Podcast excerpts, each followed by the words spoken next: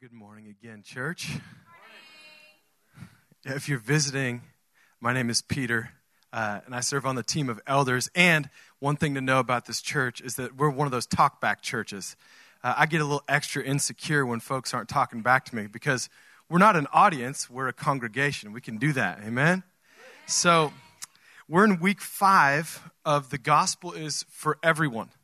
It's a study in the book of Romans alongside our sister church in Austin. Mosaic Church. We're moving beyond Paul's description in chapter 1 of God's wrath and sexual deviance.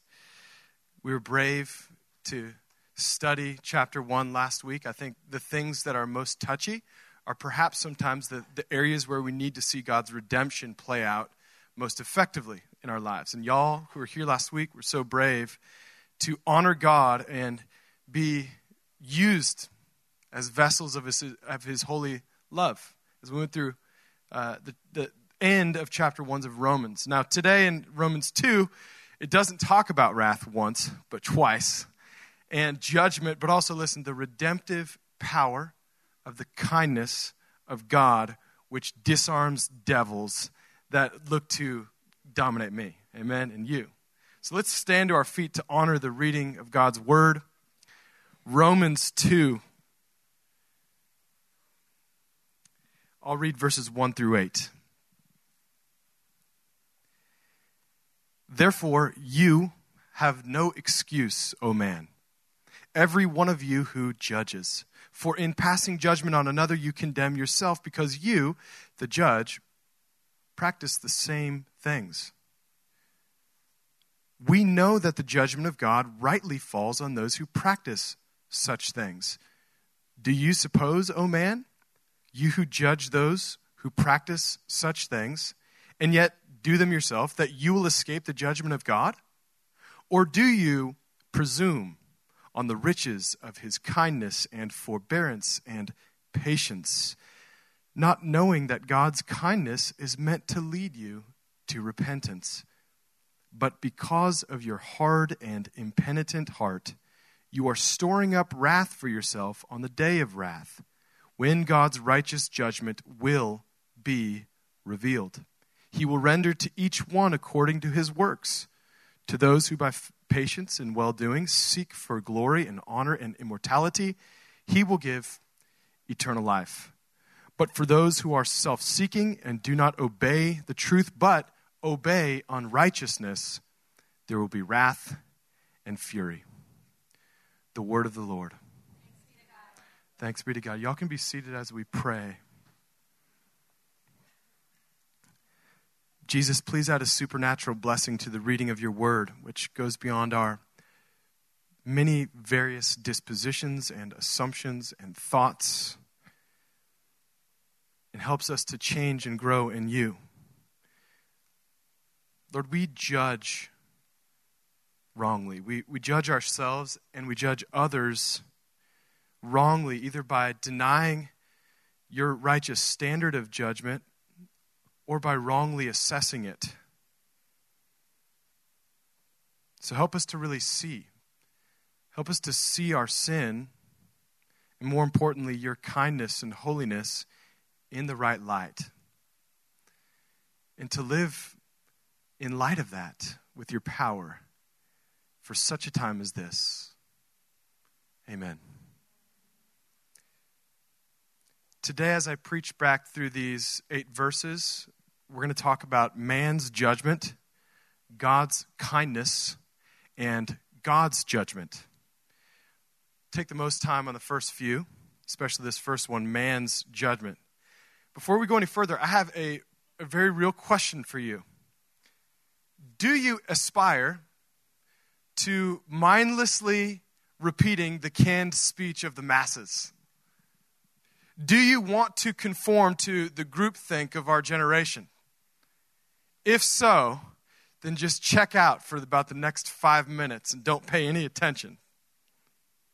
Because what we're going to see in these first few verses of Romans chapter 2 is that God totally flips the script on what we think God's word and a few other places in the New Testament says about judging But if you're okay with God giving you a holy and redemptive reset to your thinking, then, then focus up what God's saying here. Verse 1 Therefore, you have no excuse, O man or woman, every one of you who judges, for in passing judgment on another, you condemn yourself, because you, the judge, should never, ever, ever judge for any reason whatsoever. No, it doesn't say that. It says, You, the judge, practice the very same things. So, in this context, Paul's not talking about judging implicitly being a problem, but judging the very same things that we practice ourselves. This is my story. This is your story. This is our story. We judge even as we're still practicing the same things. Now, the end of Romans 1 brings a list that it's going to be really hard for any of us to rightly think that we're not on.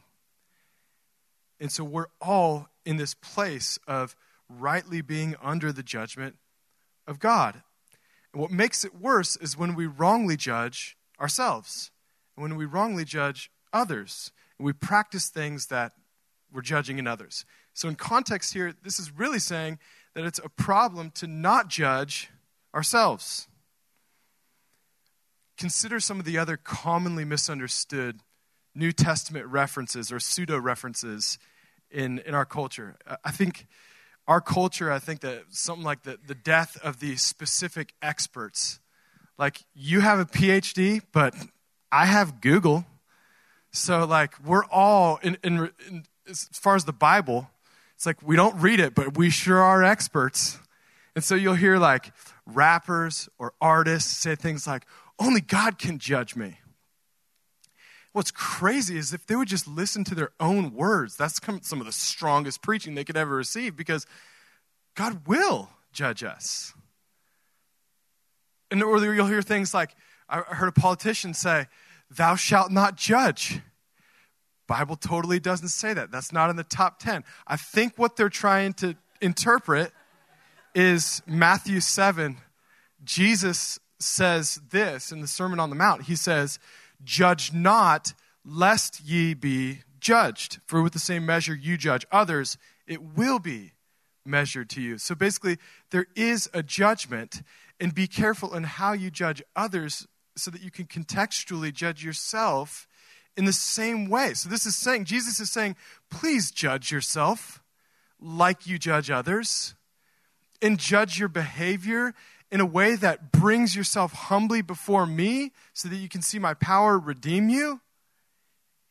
Jesus is saying, judge. We're, we, we, we who play the part of judge should also render ourselves to the part of judged. And we don't. I think that church should be at least a place for good and healthy, healthy judgment of ourselves. If I can't judge rightly that I need God, how am I supposed to treasure my Savior? How will communion, receiving His, the sweetness of His body and His blood, taste sweet without understandably tasting the bitterness of my own body and flesh and soul ripe with the, the failure of my own best efforts to do good without God. That's really the essence of sin.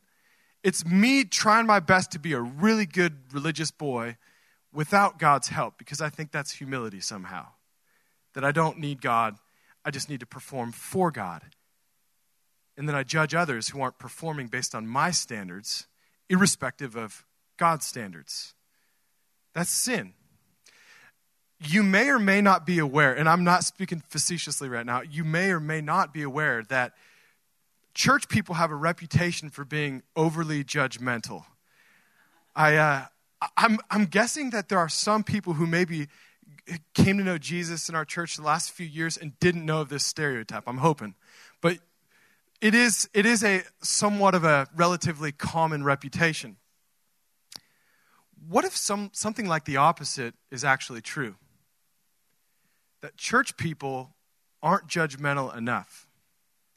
Or more specifically, that that we routinely tend to aim our judgment wrongly at others instead of primarily at ourselves in a way that can cause us to assess our need before God and regularly have it met outside of ourselves by God. I think the church needs to be a place where we approach Jesus, we, we see and savor his matchless beauty, we sing of it, we celebrate it, and as we're lifting up his glory, we can, in light of that, begin to see in that context our own inglorious habits that maybe we covered over with our best intentions. But as we draw closer to Jesus and as he gets lifted up higher, my lower base standards of judging myself good become tainted as they are, seen for what they are, understanding myself as needing God, as sinful. I'm talking about right judgment. People say other things like, man, the church is, is, has too many hypocrites. I can't come to church. In some ways, I think the church doesn't have enough hypocrites. We need to see more hypocrites come into the church and see God change us. In essence, the church got two more hypocrites today when you and I walked into the church. But when we can bring our hypocrisy before Jesus and before his throne and see him help us to get things a little bit more accurate, to, to live more consistently with his power and his grace and less with less inconsistency with my own best efforts well that's when the ancient power of god continues to flow through hypocrites turned saints like us. Here's another misunderstood new testament reference john 3.16 beautiful and powerful. I, I think pretty much every week i share this verse. You're welcome. John 3:16 for God so loved the world that he gave Lord let us not get used to this that he gave his only son that whoever believes in him should not perish under the judgment that we deserve should not perish but have eternal life. Now, let's key on the word in on this word perish in John 3:16 because here's where we misunderstand what God gives in light of judgment. The next two verses of John 3 clarify this. Verse 17 For God did not send his Son into the world to condemn the world, but in order that the world might be saved through him. Pastor Peter, why do we need to be saved? Thank you for asking. Verse 18 Whoever believes in him is not condemned, but whoever does not believe in him is condemned already, because he has not believed in the name of the only Son of God. You see, without God's help, with our own best effort, we are condemned already. And so, in light of this reality, it's dangerous to point the finger at other people when we're the ones who are in need of the very same things that we're judging.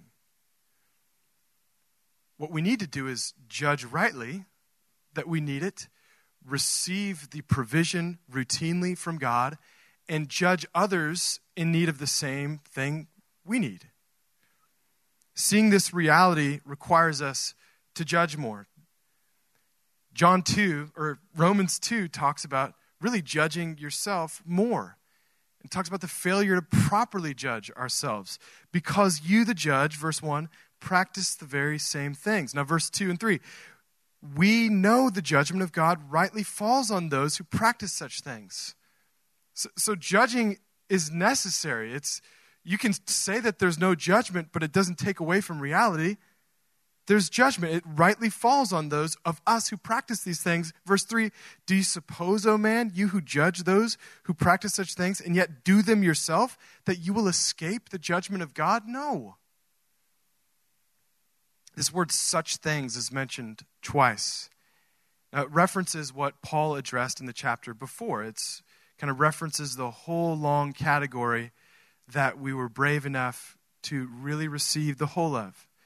One of the other things that we talked about last week, though, is in our discomfort, our propensity to divide ourselves into wrong categories. when we consider the such things that Paul's mentioning, we, we divide those categories out in ways that make ourselves feel more comfortable with our sin. And sin shouldn't be comforting. The Savior is the only true comforter. But here's what we do we say, okay, well, this, this is kind of my part of the such things that Paul's mentioning, and this is kind of their part of the such things uh, that he's talking about that, that deserve judgment. And so what we do is we say, we judge them because we're good. It's kind of us versus them. Turn to your neighbor and say, There is no them. Turn back to your other neighbor and say, It's all just us. There is no them. There is no category of them that's categorically, that's very redundant, that's different than us. We all need this Savior because we're all under the same judgment. And in our debased state, like it's saying in, in Romans 1, we in our minds become so fuzzy that we try to create these false categories of someone else that needs something that I don't also need. So, in particular, verses 26 and 27 of chapter 1 describes part of the such things when it talks about sexual deviance and quote exchange these people who exchange natural relations for those contrary to nature. Guess what? In one way or another we all do that. But then we, we kind of judge them as if there's a them. All that all the while we're doing a different part of the such things like verses 29 and 30 they we were filled with all manner of unrighteousness evil covetousness malice envy, murder, strife, deceit, maliciousness. They are gossips, slanderers, haters of God, insolent, haughty, boastful, inventors of evil, disobedient to parents. Now, are you not on that list? If you think so, you just lied, so you're, there, you're on it. God wants me to judge myself in need of Him because that's what I am. He wants right judgment. We do this us versus them thing to f- make ourselves feel better, and it's just a false comfort. Here, I'll just give you an example of how we do this in our polarized culture with money alone. So, if I perceive myself to be responsible with money, which is kind of the, uh, the, the postmodern generation that we get to afford ourselves this self definition where I can perceive myself to be anything and I'm, I'm good. I can blog about it. So, if I perceive myself to be good with money and responsible with money, but I'm practicing greed by not giving, I can judge other people who aren't as responsible with money, even if they're more generous than me. And on the other end, I mean, that, that right there, the, the caricature of the overly conservative and yet not liberal with your giving type of person is probably a fair caricature of a lot of people in our country. On the other hand, I can consider myself liberal with my giving. And I can judge those who appear, in my perspective, in my judgment, wrong judgment, or right judgment, I don't know. I can judge others who appear to not be as generous as me, and all the while be overly liberal in my spending as well. And so we have these false categories of us versus them, as if there's an us that's okay and a them that's not okay. And even with just money, None of us are okay. We need God's wisdom. We need repentance. We need change. And that's just talking about money. If we talk to, we, we added to this sexual ethic, uh, talks of politics, parenting styles, that would get really hot. We do this. It's just us. It's us that need Jesus. So God wants us to judge ourselves rightly. But then let's get really practical because when we rightly judge ourselves, we need to be able to release that judgment to God. 1 John 1 If we confess our sins, he is faithful and just to forgive us our sins and to cleanse us from all unrighteousness. Now, Romans 1 and 2 talk about all unrighteousness a few times in context of God's wrath. I just love that First John talks about all unrighteousness in context of not just God's forgiveness, but cleansing. But it's when we confess our sins. So, kind of as a summary, we need to judge ourselves rightly and confess our sins. And it starts with judging rightly. If I can't judge based on the Word of God, then my best effort at judging myself based on my own standards or my culture standards right wing, left wing, any sort of wing, if I judge myself based on any other standards other than a transcendent standard, my attempt, my vain attempt at morals just degenerates into moralism, which kind of becomes a false antichrist religion within itself. That I can get to God through this ism rather than Jesus. So we need to see God making us culpable, responsible for our sin, and judge that rightly in order to judge that I'm in need of forgiveness. But then, secondly, quickly we need to confess and rather than condemn. Confess our sin rather than condemn ourselves. I've actually noticed in my experience, the last 15 or so years of ministry, that the people who tend to be more self condemning tend to be more caught in the cycle of the same sin that they think their self condemnation is going to cure. God doesn't want to beat you to beat yourself down. He wants you to confess your sin and to confess your identity as a child of God based on the Word of God so that you can rightly disassociate yourself from the lies of the enemy. He wants us to confess our sin and release it. The strongest men that I know in my life, uh, the, the elders in our church that, that pray for me, are the men who are just, just fine with being weak uh, they can, they can reject that old lie that real manhood is kind of some sort of emotionless stoicism. And they can, they can cry and confess sin over and over again and walk in repentance. This is the reason why in our church we value old fashioned habits, like the redemptive habit of a public confession statement and taking communion every week. Because in the habit, based on faith, when I apply my faith to a, a, an ancient habit like this that God has given me, I can take dominion over myself, over my self condemnation, over my harsh judgment of others and of myself. Without these habits, we tend to harden ourselves. Instead of softening ourselves, we tend to harden ourselves. Uh, verse 4 says this rightly. Are we still with me? Verse 1, 2, and 3. Now we're in 4. I'm counting all right, right? Verse 4. Or do you presume? Everyone say presume. Do you presume on the riches and kindness and forbearance and patience of God, not knowing that God's kindness is meant to lead you to repentance? Now, this word presume that is translated in our English comes from a Greek word that was originally used by Paul, which means to despise, which is why the King James has this word despise in Romans 2. It means to disdain or to think little or nothing of. Do we think little or nothing of God and His mercy when we're judging others who need the same mercy we do? In our home, my wife does a lot of laundry. Now, I'm going to share an example how this relates to verse 4, but just as a quick disclaimer, as far as gender roles within marriage, there is way more freedom and diversity in what the Bible actually says than what we're accustomed to thinking it says based on maybe traditional or conservative culture. I'll give you, for example, like there aren't as many maybe restrictions on what women should be doing as we might think.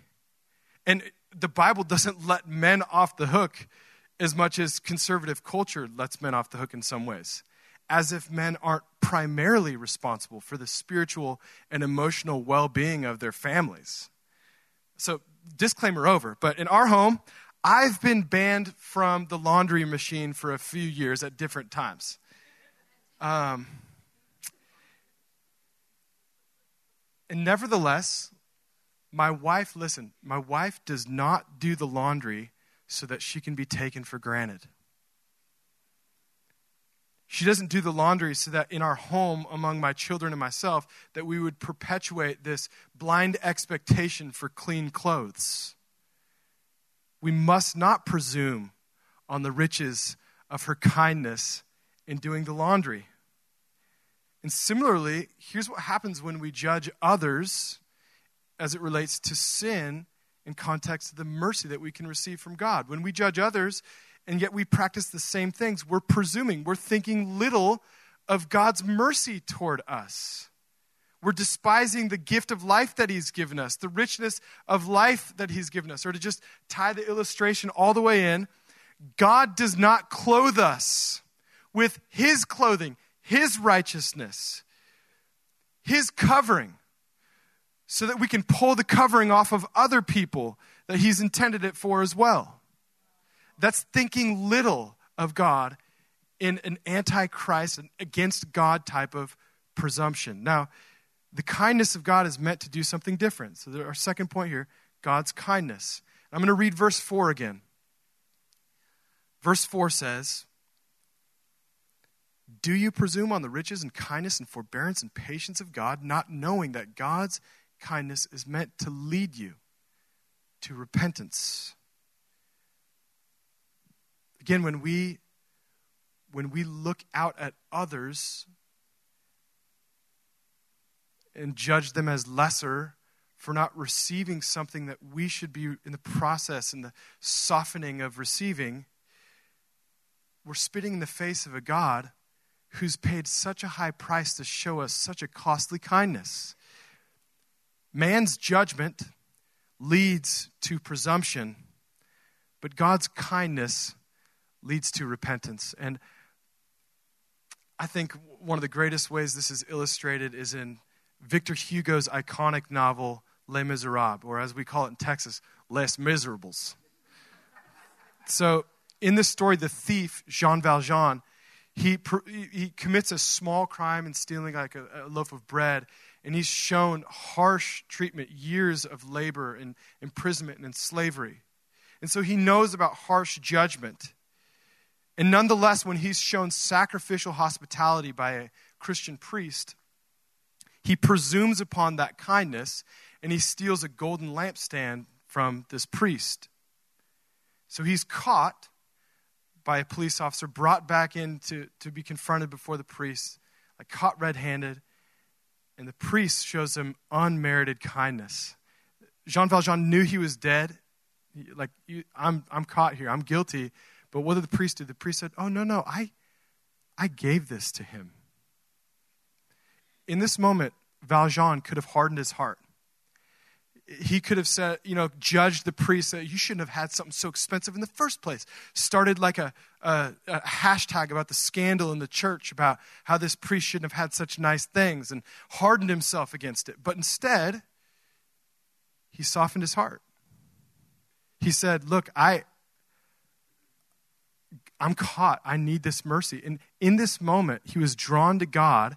And, and Valjean transformed into a, a man of mercy, a vessel of God's unmerited grace. And he, he, he influenced hundreds of other people in the story. I, I pretty much just spoiled it all for you if you haven't read it or seen the movie. You're welcome. But God's grace for us is meant to be transformative, and it has the power to do that. Verse 4 God's kindness is meant to lead you to repentance. Now, the word kindness is a word that can also be translated mildness. Isn't it cool that of all the expectations for the Jewish Messiah and the Savior to conquer the opposition of the world's enemies, he is the one who disarms armies with his mildness. He disarms my resistance and pride with his mildness. There's a story of a prostitute who is forgiven by Jesus, and she goes before, interrupts a meeting of some really self righteous religious people that are meeting with Jesus, and totally breaks all the customary rules about uh, what's awkward and not awkward. And she starts weeping and wiping his hair. And, and these people are, are like, this guy thinks he's God or something, but he doesn't even know what kind of woman this is. Now, the difference is no, they didn't understand what kind of men they were because they weren't rightly judging. They were presuming upon the kindness of God. And like most people in our world, like there's some people who are pretty good people, but it's not their fault. They're made in the image of a good God, the same God that we reject. So these people are presuming upon God's kindness, judging this woman as lesser, And Jesus says something amazing. He says, He who is, or she who is forgiven much, loves much. It's like saying that the kindness of God draws me to this repentance, this loving that I was incapable of loving with. And I relate to this story a lot and share this story almost as much as John 3:16 because I am that prostitute. I've seen the unmerited kindness of Jesus, whether it's 21 years ago, meeting me and confronting me in my resistance as a perverted teenager, or confronting me day after day as a temper stricken father. His kindness is more relentless than my resistance, and it's meant to soften my heart into repentance. Now, in one sense, again, we can't understand the kindness of God without rightly judging what sin is and how He alone forgives it. But we can't just stop there. People don't tend to repent of their sin just because we tell them they're sinful. It's our responsibility, though, to, to show them the meekness of Jesus by how particularly we've rightly judged our own sin and gone before the throne of grace and received new life. We see the mildness of Jesus that draws us. Jesus is the one who said, Come to me, all you who are weary and heavy laden, and, and learn from me. I am gentle and mild and humble in heart. Learn from me. You'll find rest for your souls. Do you know anyone that needs rest for their souls? Me and you, maybe, and everyone. You can find false rest in a lot of things, or you can find true, eternal, irrevocable, irreplaceable rest in Jesus. And He says, Come to me. And with His power, He is not willing or intending that you would stay the way you are when you come to Him. God's rich and kind affection for me now is not a stamp of approval on my current behavior or disposition or attitudes. It's a wooing of my broken heart and yours. And so, knowing this, last thing I have to say about God's kindness is don't mistake God's kindness for man's niceness. Nice and kind are very, very different. I'll just give you an example. Back when I was in college, there was a show called American Idol. Is that still a thing? Still a thing. I would love to say that I didn't know because I've been reading too many books, but no. okay. So American Idol, we we know this where the there is that invariably in each season there's a person who gets up there and they become famous for being terrible, right?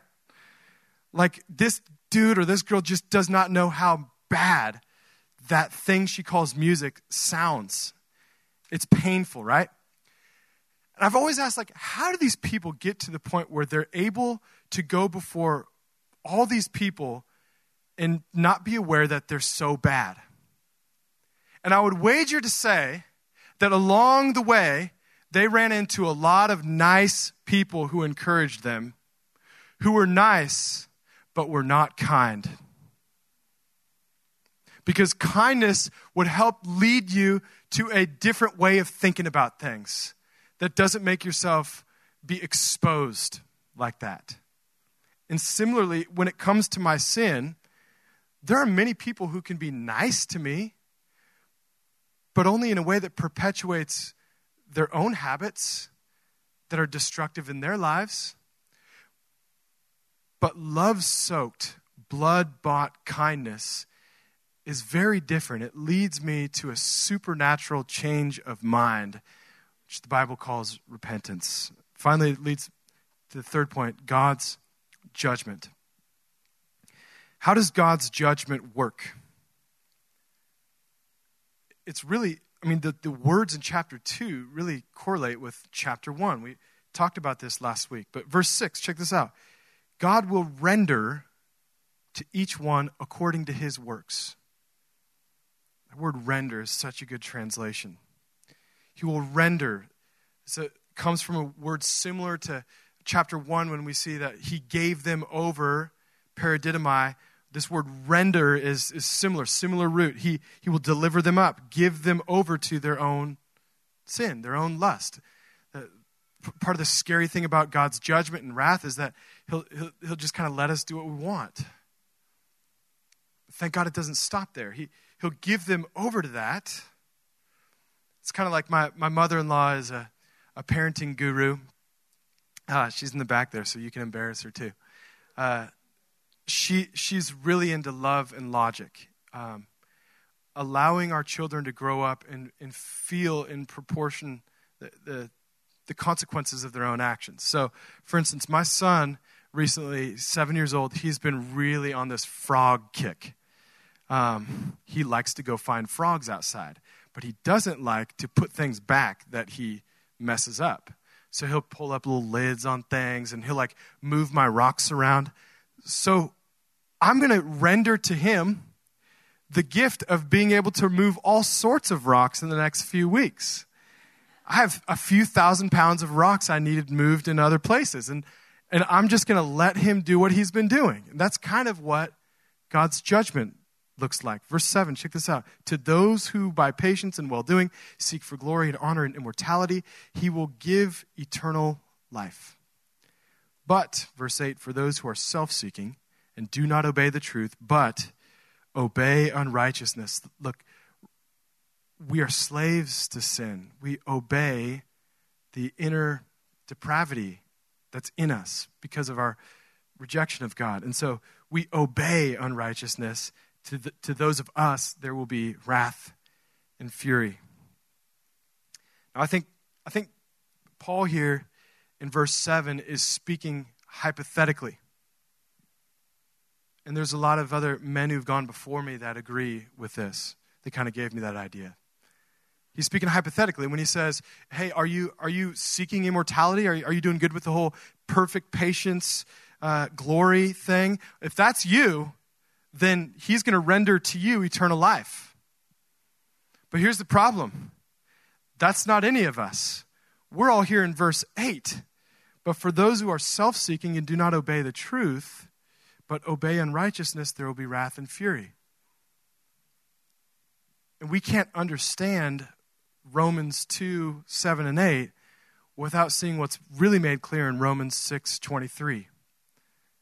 For the wages of sin is death. The, the consequence, the natural logic, the consequence of us choosing to disobey God in our disposition, in our nature, in our actions, God will render to us the consequences of that death separation from God. It's not just a someday thing, it's kind of like a systemic thing now death. The wages, he, he just, he's just. So people say, I don't know if I can believe in a God that sends people to hell. Well, well technically, he just renders to us the hell that we participate in and we bring culmination to. The wages of sin is death, but but there, there is someone who has, by patience and well doing, sought for glory and honor and immortality and eternal life, who, for the joy set before him, nonetheless chose to endure our cross.